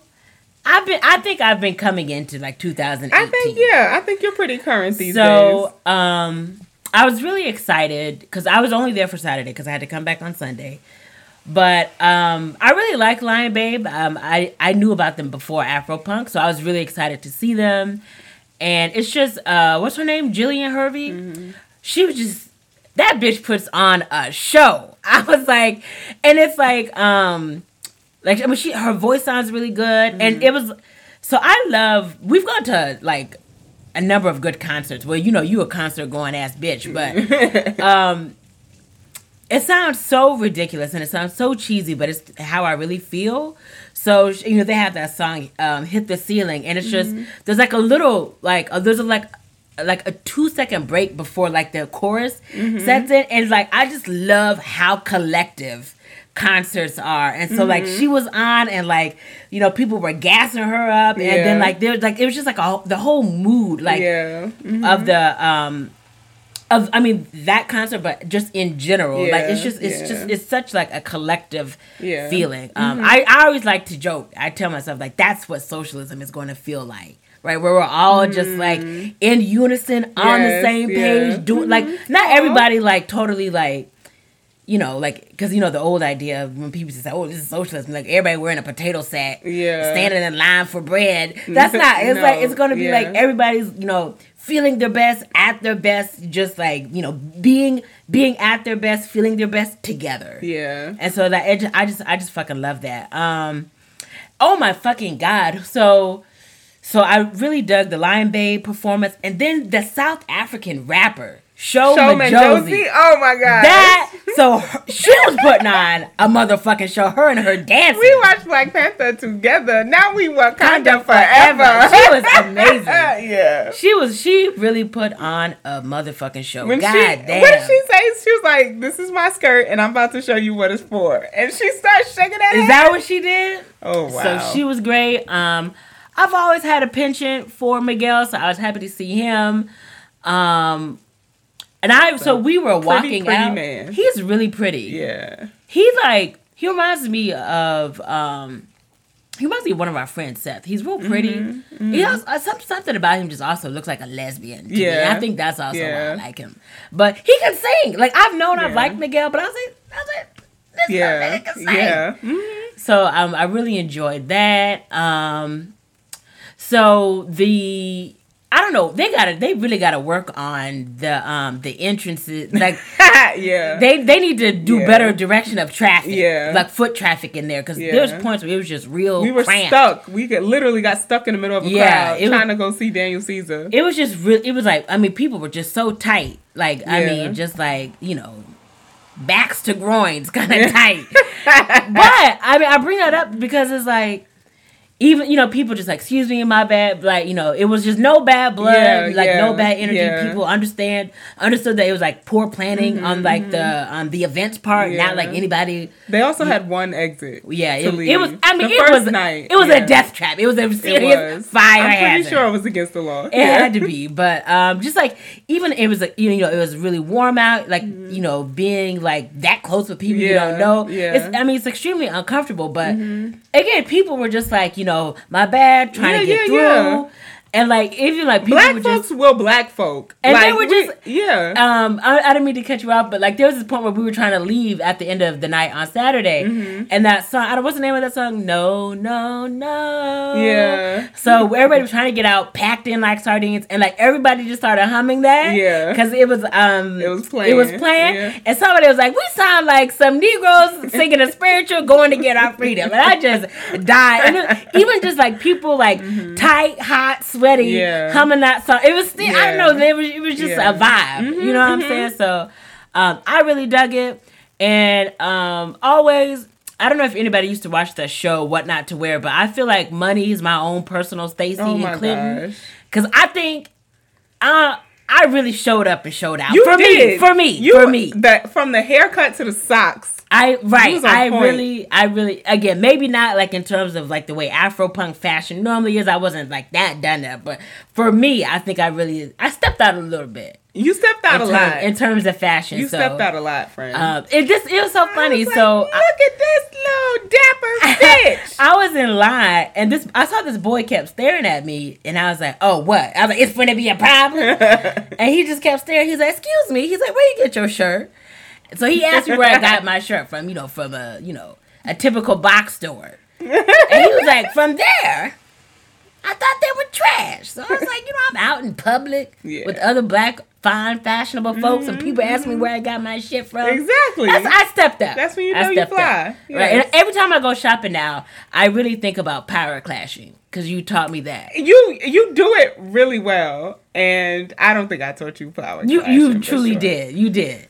So I, I think I'm step I um stepping up in terms of fashion. And there's all these names I feel like I see and I hear, but I just don't um I don't know, I don't be like picking up like I don't like I haven't made time to like go listen to people. So it's so great to see to hear her and bitch, I you know, I know you shaded me because I sent this in a group text, but I am like I didn't even get to um hear his set, but I'm like the biggest Kaytranada fan ever. You you embarrassed me. I did. You know who you knew who K. I put you on to Kaytranada before. I Well, I don't remember. I don't remember. And it's so funny because I was listening. It's so weird because me on the way back, we were listening to this playlist. Um, The playlist that I created for Afro can you shut up? I was trying to do a little build up. Anyway, I was listening to this playlist. I've been listening to it. I'm still listening to it for like three or four days straight. And then I look and see the name, and I was like, I know that bitch. it was. It's a playlist you created. You okay? Thank you. I you. mean, the listeners can't see that, but I did. I basically did the Oprah gif of obviously. yeah. So I don't know. I'm just like I'm a musical bitch. I know. I and most of the people who I'm like, oh my god, they're great. You've probably hip hipped me to or put me on to. yes. So Well, I'm, I am glad that you you put a name to the music of Kaytranada. it was. I'm just so blown away Mm-hmm. by him. He's a oh, just a stellar, stellar producer Mm-hmm. and DJ. Yeah. All right. So, you know, my Afro punk was cool too. Really enjoyed it. I went with my baby sister. And so I should stop calling her that. I went She's with my baby sister. She's your baby sister. I know. Shout out to Nunu. I'm really, I'm Who's really so trying- cute. I love you so much, Nunu. I love you- I love you too, really Nunu. am trying to see her as an adult these days. She's an adult, but she just Um, happens to be your baby She sister. happens to be my baby sister, and I remember her chubby ass cheeks, so it's like really hard for me to. But anyway, like we had, we had the worst time getting there. It was me, her, and Makta Mm-hmm. on the the plane on the train, and the train stopped for like an hour. like there was some accident on the track, and we are we are literally stuck in a tube underground in our full like Afro punk outfits. I was like, wow. So we got there and the line was ridiculous. yeah. Um, and then uh, you know, so we missed all of a Lion Babe set. We were in line the entire You time. you missed the show. Yeah, it was pretty bad. Um, but so I I think I kind of get. I don't know why, because I'm in Syracuse and like none of the spaces are super black. Um, but I kind of get like like used to blackness, you know. So I'm like, why are all these white people here? First of all, because there was a white girl with a do rag on in front of us in line. And I was like, "This is violence." Like, there, Yeah. first of all, there should be no white people in front of me in Certainly line not at one with a Afro. It's certainly not one with a do Someone rag should on. have escorted her out. she should not have been allowed in because that is violence. Um, bitch, what waves? Anyway, so so you know, I was I was complaining. I'm not gonna lie. I was like, why are all these white people here in line? Um, like this is getting on my nerves. And then you know, my sister lives in Alabama, and she looked at me. She was like, "This is the most black people I've seen in like a very." That's as as the first time Afro Yeah. punk goer. Yeah. Because I we can get to the criticisms of Afro punk in a minute, but Yeah. people kept saying like it's so it, it just it just felt so I don't yeah. it just felt so black. black right To me and so and so then after she said that it sort of like completely changed my Your like orientation. view, to it, yeah, because um i think i just i just be um so annoyed by like we can't have nothing Mm-hmm. like why the fuck would you buy a ticket to something that says afro I, I don't I don't know. Sure. So so like I, I think I get way too in my head and I start thinking about all of that. Like how how you feel comfortable enough to be in front of me in line, Sure. you know? Um but but her saying that, she's like, This is the most black people I've ever seen at any kind of music, anything. Yeah. You know? And I'm like, She's right. Yeah. I go to concerts all the time and that's that's part of, you know, like live music is that it's hella white, the whole crowd, Mm-hmm. no matter who you go see. Um, and you know, the last concert me, her, and Ahmad went to was Kalela Mm-hmm. or Kalela. I'm not sure which one is the right pronunciation, but the whole crowd was white. Really? Yeah, and so like, you know, I just I had to recognize that, and I had to like appreciate that space that Afropunk does create. That this is the this is the one time that I'm standing in a crowd and I don't feel unsafe like standing in a whole crowd because it's, I'm not surrounded by a bunch of like really um, annoying white folks. Like I'm surrounded by black folks, and it feels different. It's just for me. It was like small things. Like I saw somebody wear like a red cap, Mm-hmm. and I was like, because normally when I'm out in public, I don't know what I think I'm gonna do. But I be seeing people with red caps, and I be let that be a "Make America Yeah, Great Again" yeah, fucking hat. yeah. But I'm like, it's Afropunk. Nobody's It's gonna be wearing yeah, that. yeah, and, yeah. and like it's this very small thing. It's right, yeah. But I'm like, That like I'm not okay. concerned Yeah, about that. And like, yeah. and on the opposite, I'm seeing. Like I love that shirt where it's like why be racist, sexist, Yeah. transphobic, blah blah blah when you When can you just be be quiet. quiet, yeah. And like, you know, all of these other like pro black women, other kind Mm-hmm, of, you know, I mean, there's, you know, there's a, I, I, I wouldn't get into that right now, but the point is, is like, it just, there's just certain things that I don't even worry. I don't even realize I'm, I, I Yeah, worry about yes, in other and- yeah, parts of my right, life. Where I'm right. like, oh, like I'm not even actually Yes, thinking about yeah, that yeah. right now, right here. So that's so that's um like one thing that stands out to me is that there's not many spaces where I don't feel like not only a black girl but like a big black girl, you know, like a fat black girl. Yes. And I was like, I don't feel like that at Afropunk. I feel like these are all the different types of bodies that black people have. Yeah. And and and like I don't know, it just doesn't it doesn't feel like there's this whole emphasis on like my weight. yeah, yeah, like, yeah. I was trying to think about it. Like, what about it? Um, and it's it's also interesting, like the way people who weren't who aren't there, like comment on pictures of it too. Yeah. Um, it just feels different. Like people, yeah. So that felt really good. Um, yeah. So the the uh, the first days, uh, this was my second year going, and so what I've noticed is that Saturday is always way more packed. I guess because like Sunday, people gotta go to work. Mm. Go to work Yeah. next day. Um, and it was you know no different this year. Sunday was really chill. I loved it. Um, Did you get to see Janelle Monáe and Erykah Badu? I got to see Janelle. I could not stand anymore by the time Okay. Erica came on. I, I was standing for five hours at that point, and I really realized that I'm getting old this year because I was like, I remember standing at uh, Jazz Fest when I was like 23 for Frank Ocean.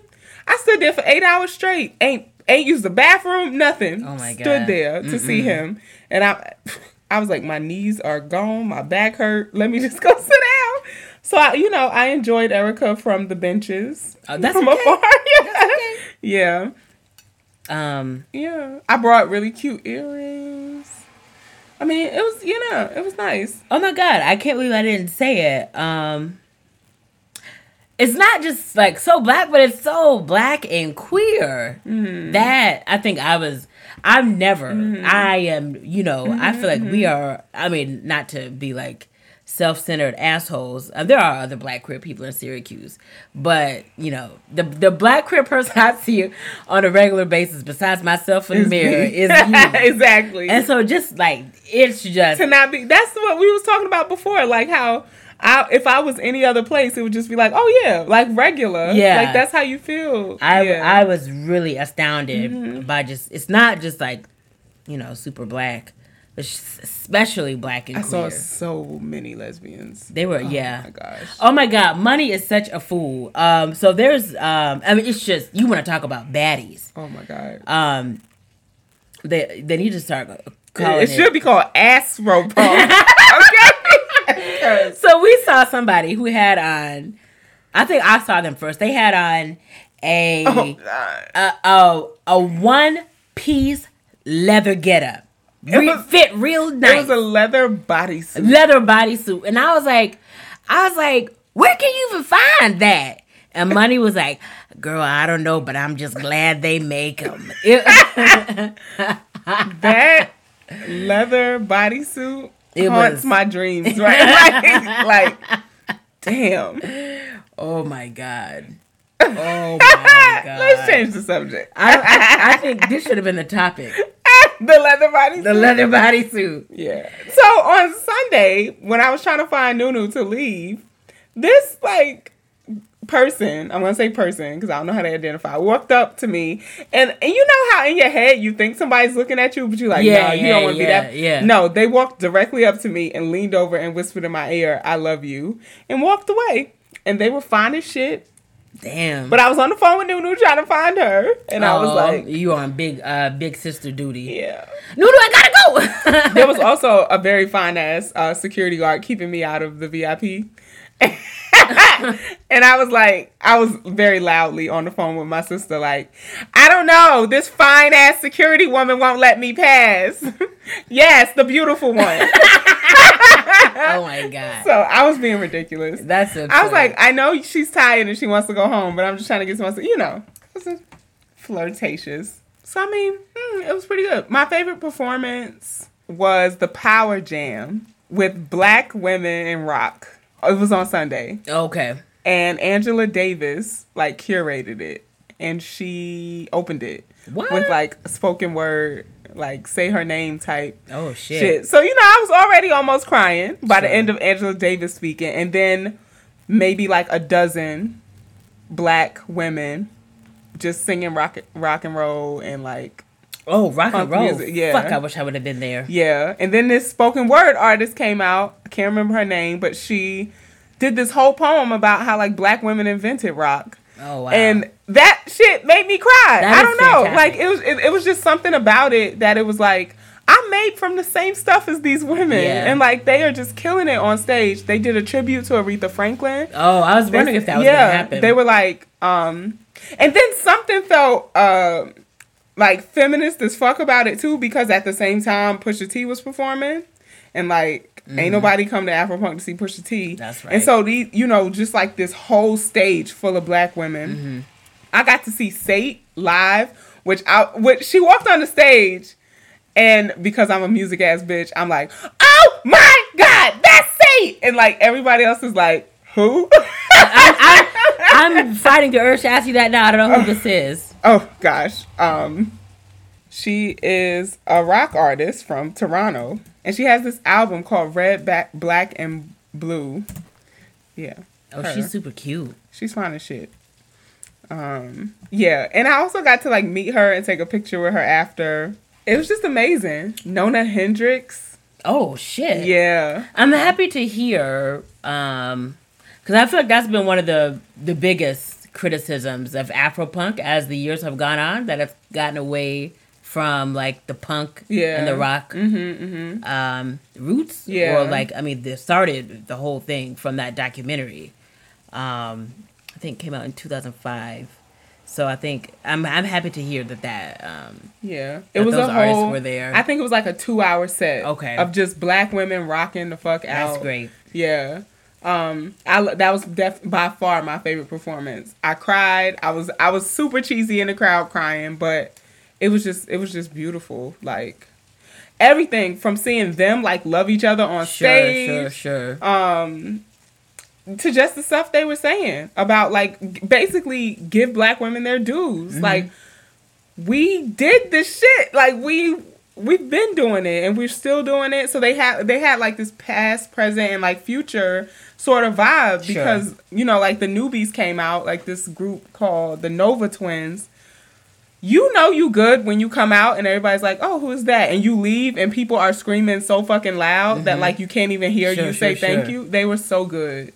Um, I'm gonna have to check all these people out. Say the Nova Twins. I can't wait. Yeah, yeah, and and then again, like it was also gay as fuck. Like Yeah. a lot of black queer women on that stage. And, That's amazing. And just I don't know, just like feeling seen. Like goddamn, like so in every other space, I feel like I be looking for me. You know, like where yeah. am I? Where am I? And that you don't have to look there. Yeah, just yeah. So, so that was definitely my favorite performance. That's fantastic. Mm-hmm.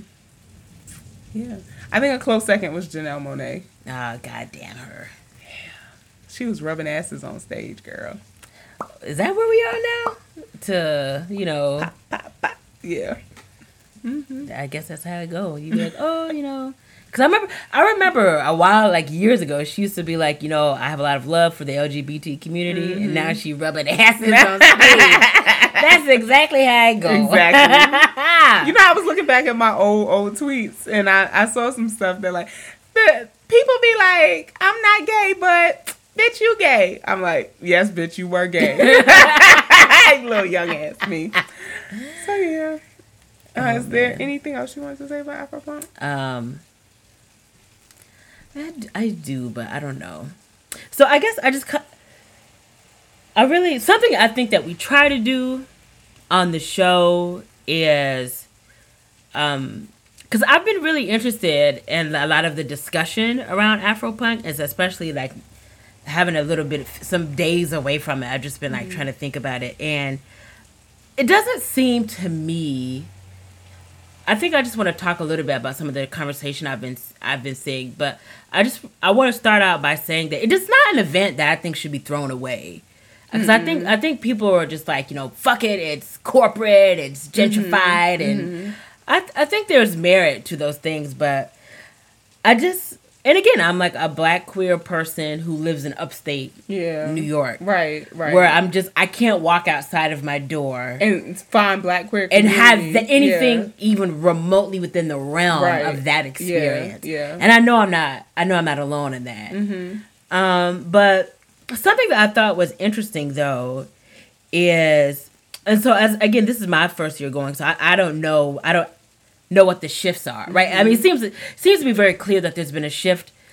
Uh, more to, I mean, even though you talked, I'm so glad that you talked about who the acts were on Sunday, because I mean, it seems fair to say that there's been a shift, but I think it's important to try to account for what the shift is and what it's not. And again, I'm saying that somebody who hasn't been. This is my first one, um, because It is really raining out. it really is. Can you stand the rain? okay, you can stop now. I should sing the whole fucking song now. Um, I, I guess so. You've been. Do you think Mm-hmm. it's shifted to like a quote unquote white mainstream audience? A white mainstream audience? That's- nah, Okay, absolutely not. So I, I keep seeing that criticism, and I'm like, and again, this is my first year, but I'm like, it doesn't seem like that is the case. It seems like it went. I think it has shifted and shifted in terms of black audience. Yeah, exactly. That's what I was just about to say. I don't think it hits the. I mean, I've only been two years. This is my second year, so um, you know, I'm not an old head by any means to the Afropunk scene. I have followed it for years. Yeah, Um, followed the lineup. Yeah. Probably as long as I've been in Syracuse. Sure. Um, and so, like, I think the the the black audience has shifted. Yeah. Because I feel like uh, what you would call like respectable blacks or blipsters, like black hipsters, Yeah. would have like never been the crowd for Afropunk. But now, Yeah. but now they come. Yeah. You know, and it's. I think before it was like people who are really into music, like alternative black folks. Yeah. You know, like that. That's who the crowd Sure. was. I was reading. Um, so the guy, so I, my friend in undergrad, I just remember us being like cooped up, and it, was either an apartment or a dorm room. Like I didn't, like I didn't, and I should say from the outset. Um, so I'm not like somebody who's into punk. I don't know a lot about punk music or anything like that, but. I'm also the kind of black where if niggas is doing something, I want to know it. about it. Yeah, I, I, I at least want to know about it. So my friend in undergrad was like, she was the one who hit me. Her and her sister hit me to that documentary. Mm-hmm. I remember her, you know, my best friend, uh, Ace Ace one from day one, Deidre. We like sat in like a cramped room, dorm room, and like watched that Afro punk Mm-hmm. documentary, and they were just talking about all these different like black uh, punk bands. So, and then I watched that documentary on Netflix. A while ago, A band called a Death? band called Death. So, so that's me, right? yeah, I'm like, yeah, I'm, yeah. I'm not like I'm not gonna wake up and listen to punk music, but I'm like, Right, if right. black people doing some shit, I want to know about it. Yeah. And so that was so I so I did see that documentary, and I do think it's like I, I I'm not on the punk scene, but I highly doubt that there's just a lot of things for punk black people. Mm-hmm. So if it used to be free, and it used to be like I think focused on like black folks who were into punk. So now that it's not mainly that, I feel like I would feel some type of way Yeah, about that. So I think people are well within their right to feel that way. So the guy who created that documentary, James something or other, I can't forget his name, him and another guy put put the event on. Uh, I think it started in like 2005, and then 2008, that guy was like, I feel like this event, sorry, is going in a different direction, and I don't want to be a part of it anymore. So what I do think is interesting is that I looked up the woman. I think her name is Jocelyn something or other. But so she used to be an A and R person, an A and R rep for Universal, Universal. Music Group. Yeah. Um. So the thing that ha- that has happened under her is that, um, and you could just look at this. I saw that there's uh, if you go to the Wikipedia page, they like pull they they have a section about her. And if you go to one of the footnotes, they, there's this interview with her on this website. It's like a business website called Fast Company, and they detail and profile different uh, like uh, business people. And so she's got like a business background. That's that's what she does. And so under since since she's been um, like the main person running it, um, there's been they've increased like uh, the PR. They've increased corporate sponsorship. Corporate sponsorships. So to me, it's not. And something that I thought was interesting is that um, she said in that interview, she was like, they'd done like surveys on the people who go to Afro punk. And they were like, I mean, I guess like the kind of the shorthand way we would think about it. Not that people necessarily identify as such or have the fucked up politics as this group, but like I think the way that you would end up describing the people that they interviewed or surveyed are like quote unquote like blav- blavity black. So she was like, Sixty percent. She was like sixty-eight percent of our the people that attend Afropunk have passports. A significant percentage of them like to read, and so it was like it's a very targeted mm-hmm, marketing mm-hmm, approach. Mm-hmm. And so I feel like it's not necessarily that it shifted to like a white mainstream audience. It's like it's it's, it's like capitalism. It's like they've tried to find a way to profit to make profit, Profit off, off of of it, something, yeah. re- something that wasn't meant to be made profit from. And so what I think so. I mean that's kind of like the the on the nose on the face critique. Everybody Yeah. everybody can see that it's commercialized. Right. But I think the thing that I that I thought was um okay, so the the danger is that there's this quote from uh, Kwame Ture, also known as Stokely Carmichael, where he says, "Capitalism makes us think that we're thinking, uh, when in fact we are only responding to stimuli." And so, what I saw, there's a lot of um, I think a lot of the people there have really good politics, but I think there's a lot of ways in which, like the the the way that the the concert or the way that the festival is planned and organized, it just kind of has like symbols Yeah. of radicalism, and it leads not- you to draw your own Right, conclusions. right, right. right. It's It not. It's actually not radical. yeah, yeah, Because yeah. that would actually start to piss off those corporate Right, sponsors. exactly, Because like on the screen they had this quote. They had Yeah. quotes from like had Malcolm quote- X, yeah. and James Baldwin. Like the the quote from Malcolm X was like, "If you stand for nothing, you You'll know." fall for anything. And I'm like, I'm like, that's the quotes, uh, that's what I that's what thought. you gonna pick when I saw the quotes Malcolm on the X? screen, I was like, of all the fucking quotes, right? That's the one we got on the screen. and they picked the one from James Baldwin where they were, you know, he was talking about. Um, I don't remember the quote at all, really, but it's something about like dehumanization, and I'm like, so like we know that we're in a moment of like an an upsurge and an upswing, and like like actual like radical political Yeah, movements. yeah. So it'll give you the symbols Exactly. of those things, But but, it's actually not yeah. going to have like the Like, radical content. I mean, those. to me, you, it's well, maybe it is radical when you're talking about like Universal Music Group and like corporate sponsorship and shit. But like, it doesn't take much to be like, like fuck Donald Trump. Yeah. like uh, like the people, the people resist is like the the Yeah. hashtag or the the motto for Yeah. this year. What are we? it's, it's vague. It's yeah, vague. it's, It's, vague. vague. and it leads you And who who are the people? Right. Like who are you talking about? right, right. It's just a lot. Yeah. And then I saw that. So I didn't. So granted, you know, other people who went, they can be like, they can tell us who else was there. But they had like a quarter. They had this thing that they were calling the activist row, and they had like UNICEF They had like and like registration register to, vote. vote. I'm like, that's act- activist. Right. And then there was a white person registering people to vote. That just rubbed me completely Sure, wrong. sure, sure. I'm like, And you- activist row at Afro And you said on Sunday- woman registering motherfuckers to vote. They had De Blasio. They had De Blasio's wife. Wife. Because last year they had De Blasio and his motherfucking ass got booed. Good. Right good, before Solange good. went on. And so, you know, they had to traipse his black wife out Right. this year. Who used to be in the Combahee River Collective. And uh, cause they're like, oh, we ain't gonna, we ain't gonna boo her. Sure, sure, Uh, sure. but what was funny is that these kids, all you have to do is listen to the youngins. because Mm-hmm. they know. They know some shit.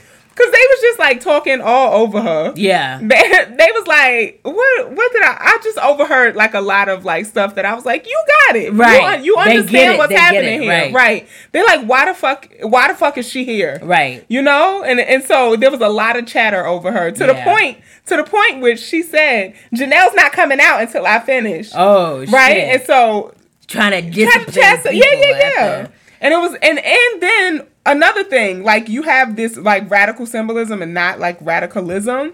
Is this like, oh, you volunteer your time helping kids, da da da, and we give you like a free ticket to the festival. Yeah. It's a trade off, so you get this for your time. No, fucking I'm pay like, them what? people. Pay, yeah, Pay pay, them people. people to do that the shit. Afro punk team or the street team or something. I'm like, that's Nah. not that's Nah. not radical. Nah, right. And then you know me because I'm a messy ass bitch. I talked to one of the workers.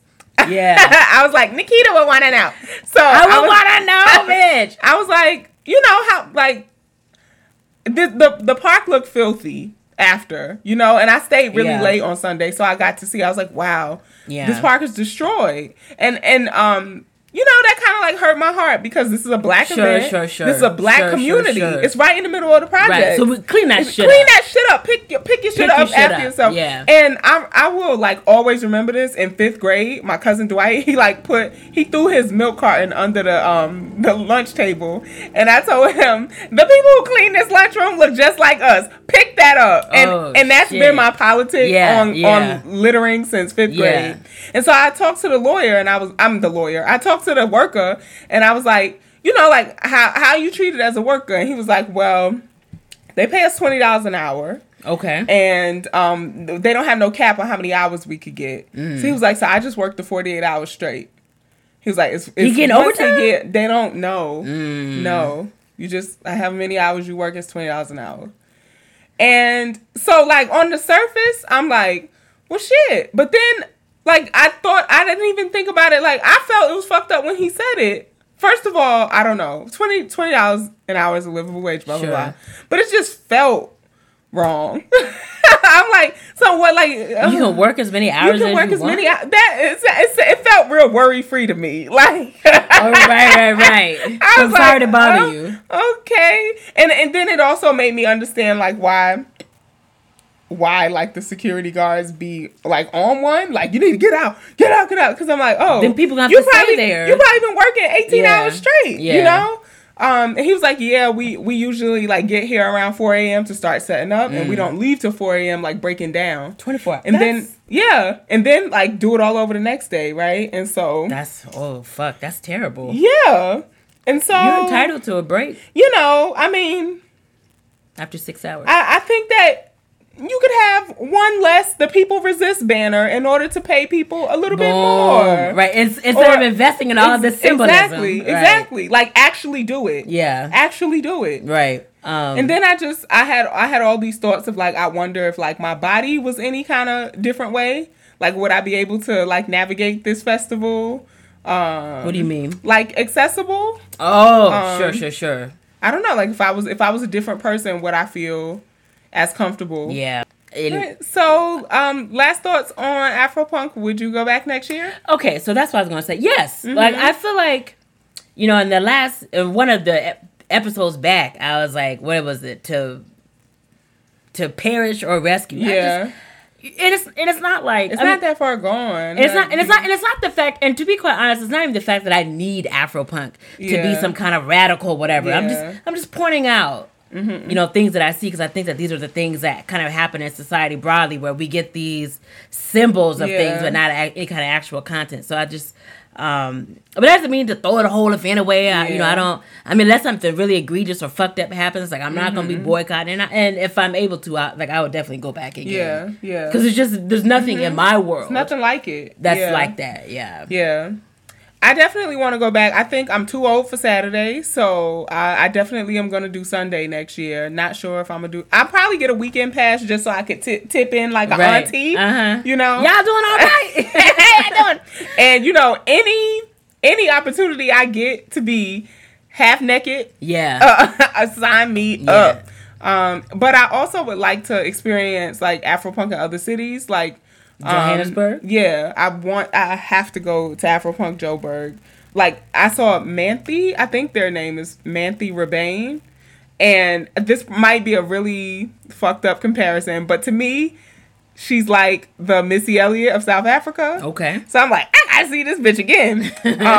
um, and yeah, so and I think you know Brooklyn is the original festival. Sure. So it's way more attended. Like I heard, even Afropunk Atlanta is a lot more chill. Um, they don't have as many stages. Mm. Sure. So I just want to experience it in different cities. Sure. I would be down for that. Yeah.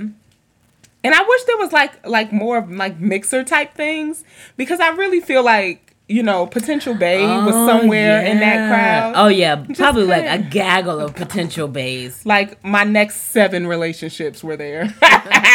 Well, don't be don't be putting too much in there because you know you you fuck it up, you ain't gonna be able to go back. You're gonna, have, you're gonna have to have a cooling off period. You can be like that bitch, that bitch, that bitch, that bitch. I mean, it's already like that at Afro Punk because everybody goes. Oh, you're right. uh, go big or go home.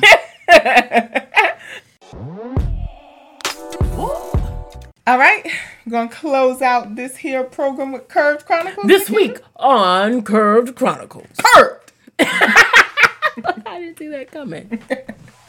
You threw a curveball. Ah, we really are wordsmiths over And here. truly, yeah, we're doing magic. That is the other W for Oh your segment. I'm, I'm glad it's finally come to you after how many yes, I have to write this down. Huzzah! Air lady, air lady. Do you have a Curved Chronicle, friend? Do I have a curved chronicle? Mm, I don't. Well, what's the Bay life been like? Got a little excursion plan? Oh my god, you just give me a nice on our business on the show. Y'all are just so cute. I think it's adorable. Yeah, we we good, happy. We good. You just you just smiling and wagging your eyebrows. sorry, I can't I can't convey hear I that. can't convey that. You can't convey. Smiles coquettishly, winks naughtily. So things are good in Bayland. Yeah, they're good. Uh, what's one like tip that you would give queer women of color couples out there that you figured out in Oof. this like Bay Okay, situation? Um. Wow. I feel like I'm still in the process of figuring it out. Mm-hmm. Um. You know, everybody. What's your secret? How do you make it work? Well, as my grand no, no. Um, it, the the communication thing is really important. I know I'm not always good at that, and so like sometimes like you know, the baby getting a little upset with me because I don't be communicating as well as I should.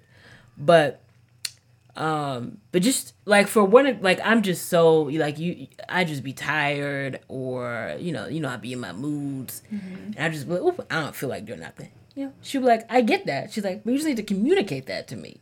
So i think that that's important.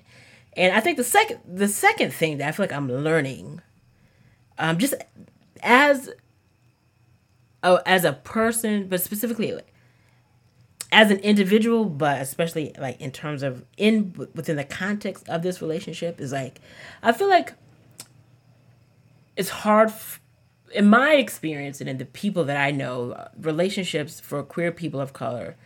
I know my first few relationships, I mean, were train wrecks, were real bad. Same. So, uh, understanding that that might have been the case in the past, but it's like knowing that you can do things differently. Hmm. That something about that is like really like helpful. So it's like mm-hmm. I know I have had particular kind of bad habits, bad habits in bad relationships, and bad habits even in good relationships. Mm-hmm. And so just realizing that like I mean it sounds kind of like cheesy and hokey, but it's like that doesn't have to always be the case. So so sometimes like I know what and the thing about like a particular kind of bad habit is that or like a, a habit that's not as like effective or as healthy as you might want it to be is that you've been doing it for so long that it becomes the way that you do things. Right. So sometimes I'll catch myself to be like, okay, I know that like my tendency is to do X, Y, Z. So this is an opportunity for me to try to do something different. Right.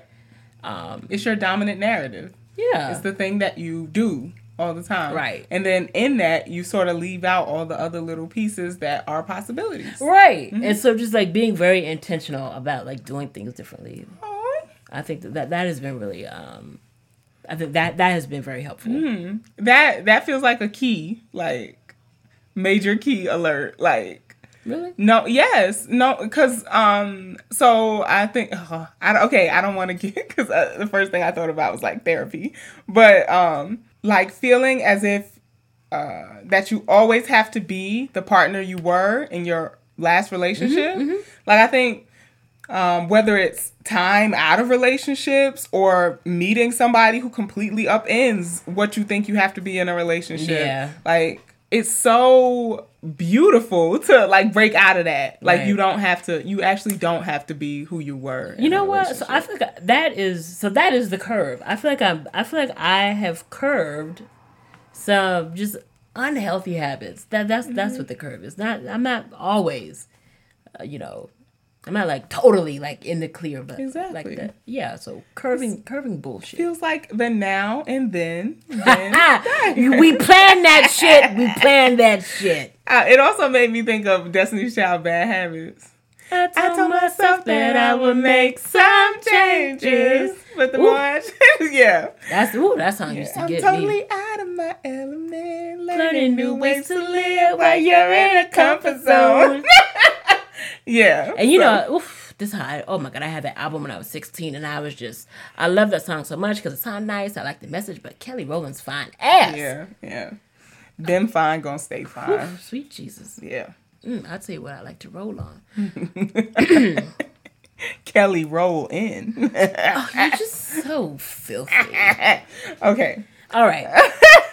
I'm, I'm, I've been trying not to like make too naughty of comments. Why? Cause that can be uncomfortable, you know? Cause I, I don't know. I, I think I think, you know, life is not safe for folks. And so so when I be like, bitch, you fine, it's like an affirmation, right, right. not a I wanna fuck. Right, right, But you know, it can Sure. be read as Okay, or yeah. experience in that way given the society. Yeah, and people's exactly. experiences. Right, right, All right. right. All right, y'all. So y'all know where to hit us on all the social medias. Nikita won't be on the 50th episode because. I am going to strangle her as soon as I hit stop. Well, it's probably going to be a lot of condolences. That's going to be the main question. Or the, It's gonna be a The lot main of question- singing and flower bringing. the main question going to be like, Money, why you killed Nikita? That's gonna be every episode. it's gonna be like, but why you kill Nikita though? Right. This is Money reporting live from Upstate Penitentiary. Queer WOC on uh Queer WOC on Lock. Lockdown. All right, y'all. Oh, and also don't forget, y'all can also submit Curved Chronicles. Yes, y'all haven't done that in a minute. Yeah, it would be fun to have like a Curved Chronicle episode too. Oh man, that would be great. it's just like really funny dating That would be fun. stories. You know, you can find Nikita at Afro Blazing Guns. Double G Guns. You can find money at Melanated Money. It's M E L A N A T E D. Cha-ching. That's how you're supposed to do it. Oh my god. I, I didn't get that memo. All right. Um. Yeah, y'all. All right. So we'll catch y'all episode fifty, bitch. Five Okay. oh. Bye.